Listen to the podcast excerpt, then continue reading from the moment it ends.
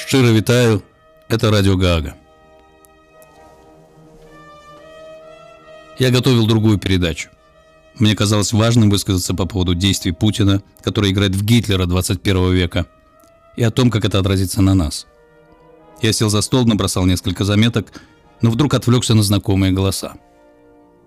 Один из голосов был выше обычного.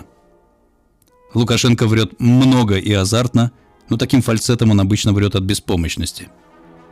Но я услышал и какие-то другие нотки, что-то психологически новое. Еще не увидев изображения, я почувствовал, что это не очередное, тщательно срежиссированное интервью русского пропагандиста с упырем. Это что-то другое. Что-то там в Кремле все же щелкнуло. Казалось бы, Соловьев и Лукашенко. Оба из одного лагеря. Оба бесстыжие, продажные, предсказуемые. Зачем вообще тратить время? Один кусок говна разговаривать с другим куском говна – эко-невидаль. Но есть нюанс. Лукашенко знает, что он дает показания не журналисту, даже не пропагандисту. Соловьев в иерархии кремлевской ОПГ теперь уже выше по статусу, чем Лукашенко. Соловьев – это почти как консильери у Тамбовских. Ну или, скажем, у Солнцевских. Кадры, предшествующие этому интервью, вырезали, но мы догадаемся, что на них. Потный и испуганный Лукашенко в длинной ночнушке просыпается, чтобы обнаружить окровавленную и отрезанную голову шпица рядом с собой в кровати. Потом ему быстро приказывают одеться и занять место под лампой, даже слезки не дав вытереть. Лукашенко сидит в кресле, прямо как Протасевич. Да простит мне Роман такое сравнение. Ручной, безобидный, дрессированный зайка. Нет, он всегда умел включить актрису и растерянно хлопать ресницами. В этом он мастер. Но тут что-то совсем новое. Перемена налицо. Такого жалкого Лукашенко мы еще не видели. Соловьев будто в три раза больше размером. Вальяжный и самоуверенный, смотрит на него свысока. Лукашенко, напротив, ведет себя как малолетний преступник в кабинете опытного следователя. Растерянно отводит глаза, оправдывается и из страха рассказывает все, что делал и чего не делал. Сдает явки, пароли, обговаривает себя. Избыточная жестикуляция, мучительные попытки угадать правильный ответ. Отчаявшись, пытается рассмешить, заболтать следователя, ничего не выходит. Следователь психологически доминирует. Смотрит внимательно, не моргая, а сам предвкушает будущий кинопоказ для узкой компании в бункере. Путин в мягком кресле, расставив по паучьи ножки, приготовился к просмотру и махнул рукой. Вы видели, как смеется Путин? Бесшумно так трясет головой, как и положено человеку с нулевой эмпатией, не раз отдававшему приказы убивать.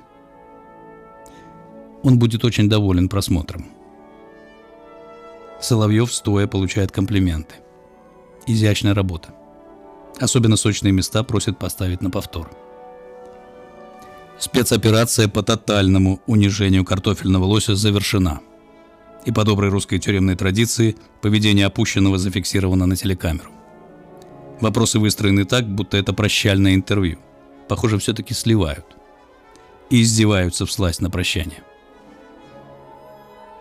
Тогда, в две тысячи двадцатом году, у Лукашенко, даже после того, что он навытворял за долгие годы у власти, все же был выход.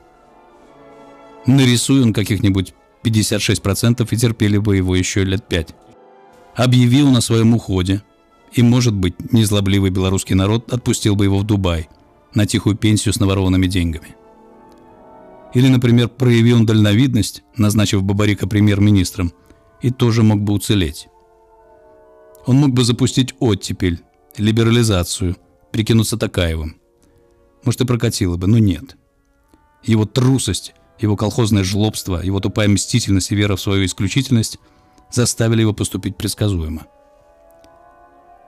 Свирепо расправившись с белорусским народом, он оказался один на один с кремлевскими бандитами.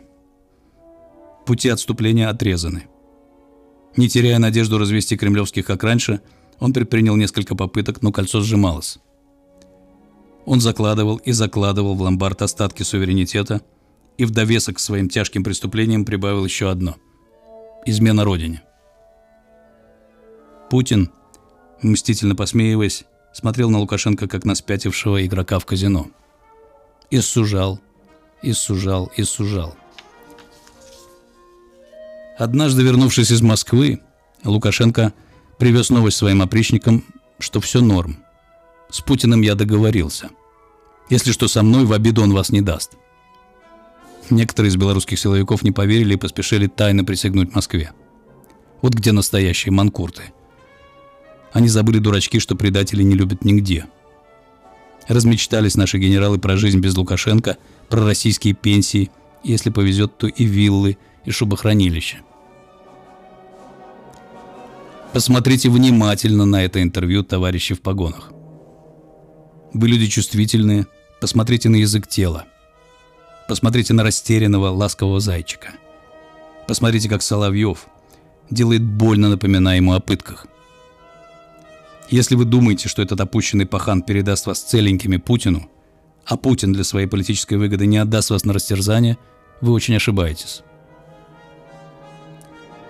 Дорогие радиослушатели, опущенный Кремлем пахан – это еще не есть победа белорусского народа. Да, его опрофинили перед пацанами, и Кремль передал черную метку. Но теперь нам предстоит сопротивляться русскому миру. Возможно, впереди годы борьбы, возможно, война. Но мы обязательно обретем свой дом, наш, отдельный и в Европе. Возможно, это наступит вместе с изменениями в России, возможно, раньше, но это абсолютно неизбежно. Вы же, дорогие товарищи в погонах, грубо нарушившие присягу, знайте, что однажды окажетесь на скамье подсудимых. И вот после просмотра этого интервью у меня растет уверенность, что на этой скамье подсудимых вы окажетесь гораздо раньше, уже при следующей оккупационной администрации. Так что думайте, товарищи в погонах. У вас есть оружие, у вас есть еще выход. Вы еще можете спасти страну.